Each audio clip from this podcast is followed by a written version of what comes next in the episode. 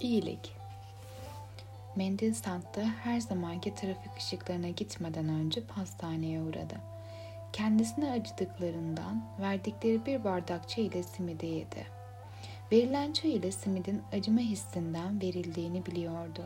Aç olmanın, üşmenin verdiği rahatsızlık bu durumu görmezden gelmesine sebep oluyordu. Sıcak bardakta elini ısıttı. Çayı üflemeden içti. Bütün sıcaklığı vücudunda hissetmek istedi. İki çorap bile ayaklarının üşümesine engel olamıyordu. Poşetindeki mendillere baktı.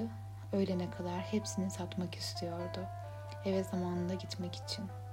Allah'ım inşallah öğleye kadar hava ısınır. Yolda yürürken bir adamın elini başına koyup ağladığını gördü. Prensipleri vardı.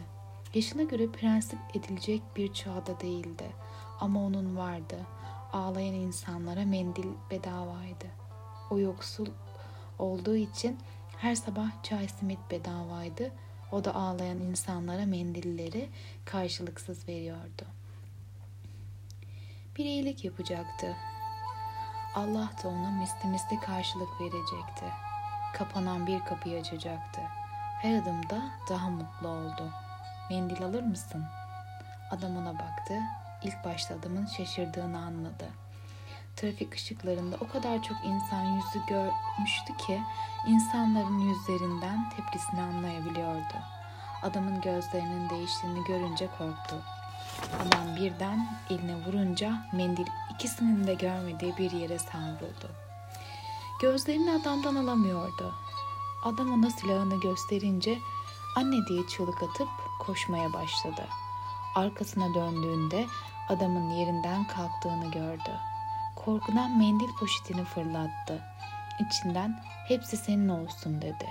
Nefesi yetse de bunu bağırarak söylerdi. Yetmedi, yetiremedi. Kaldırıma oturup ağlamaya başladı. Korkusu geçmişti ama mendiller orada kalmıştı. Evdekilere ne diyecekti şimdi? 30 mendil 30 lira. Ayağa kalktı, ağlayarak etrafına bakmaya başladı.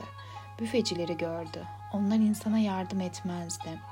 Bayılsa ayılttıkları suyun parasını bile alırlardı. Taksiciler, manav, mobilya mağazası hiçbiri yardım etmezdi. Çünkü ona hiç gülümseyememişlerdi. Ona hiç bakmamışlardı. Onların yanından geçerken onun varlığından bile haberdar değillerdi. Biliyordu, hissediyordu, sadece söylemiyordu. Ben buradayım demeyi geçirdi içinden. Trafik ışıklarına yürümeye başladı. Henüz henüz bir ihtimal daha vardı. Bugün düzeltebilecek, üşüdüğünü unutturacak bir ihtimal. Mendiller olmayınca daha çok üşüdüğünü anladı. Trafik ışıklarında ondan rahatsız olan insanlar camı kapatıyor, bazıları sadece defol demek için onu yanlarına çağırırdı. Biri vardı. Sadece ne olursa olsun ondan mendil alan. Bir keresinde arabanın koltuğunun ar- arasında mendillerle dolu olduğunu gördü. Bu adam iyi biriydi. Ona yardım ediyordu. İyilik yapıyordu. Belki anlatırsa her şeyi ona yardım ederdi. Bir aylık mendil parasını peşin verirdi. O da ona bir ay boyunca para almadan mendil verirdi. Adam ışıklarda gördü. Hala korkuyordu, hala ağlıyordu. Adamı bir adım attığında adam camı kapattı. Güveneceği son kişi de mendil satanlara karşı yapabilecek en kötü şeyi yapmıştı. Camı kapatmıştı. Koşmaya başladı. Yeşil ışık yanmadan arabaların arasından arkasına bakmadan koştu. Arkasına bakmadı. Bir anne çığlığına daha gücü kalmamıştı. Yapacak bir şey yoktu. Olan olmuştu. Saat henüz ondu. Evin kapısı çaldı. Babası kapıyı açtı. Üzgün halinden bir şeylerin ters gittiğini anladı. Bir şey demedi. Bugün zaptalarla olan kovalamacasına erken başlayacaktı. Annesinin yanına geldi. Omzunu başına koydu. Annesinin çürüyen ayağına sarılıp ağlamak istiyordu. Allah'ım sen anneme yardım et. Eğer her şey yolunda gitseydi eve iki saat daha geç gidecekti. Babası biraz daha fazla dinle, dinlenebilecekti. Annesi için biriktirdikleri para konusuna bugün 30, 30 lira daha koyabilecekti. Doktor 20 bin lira istemişti. Acele edin demişti.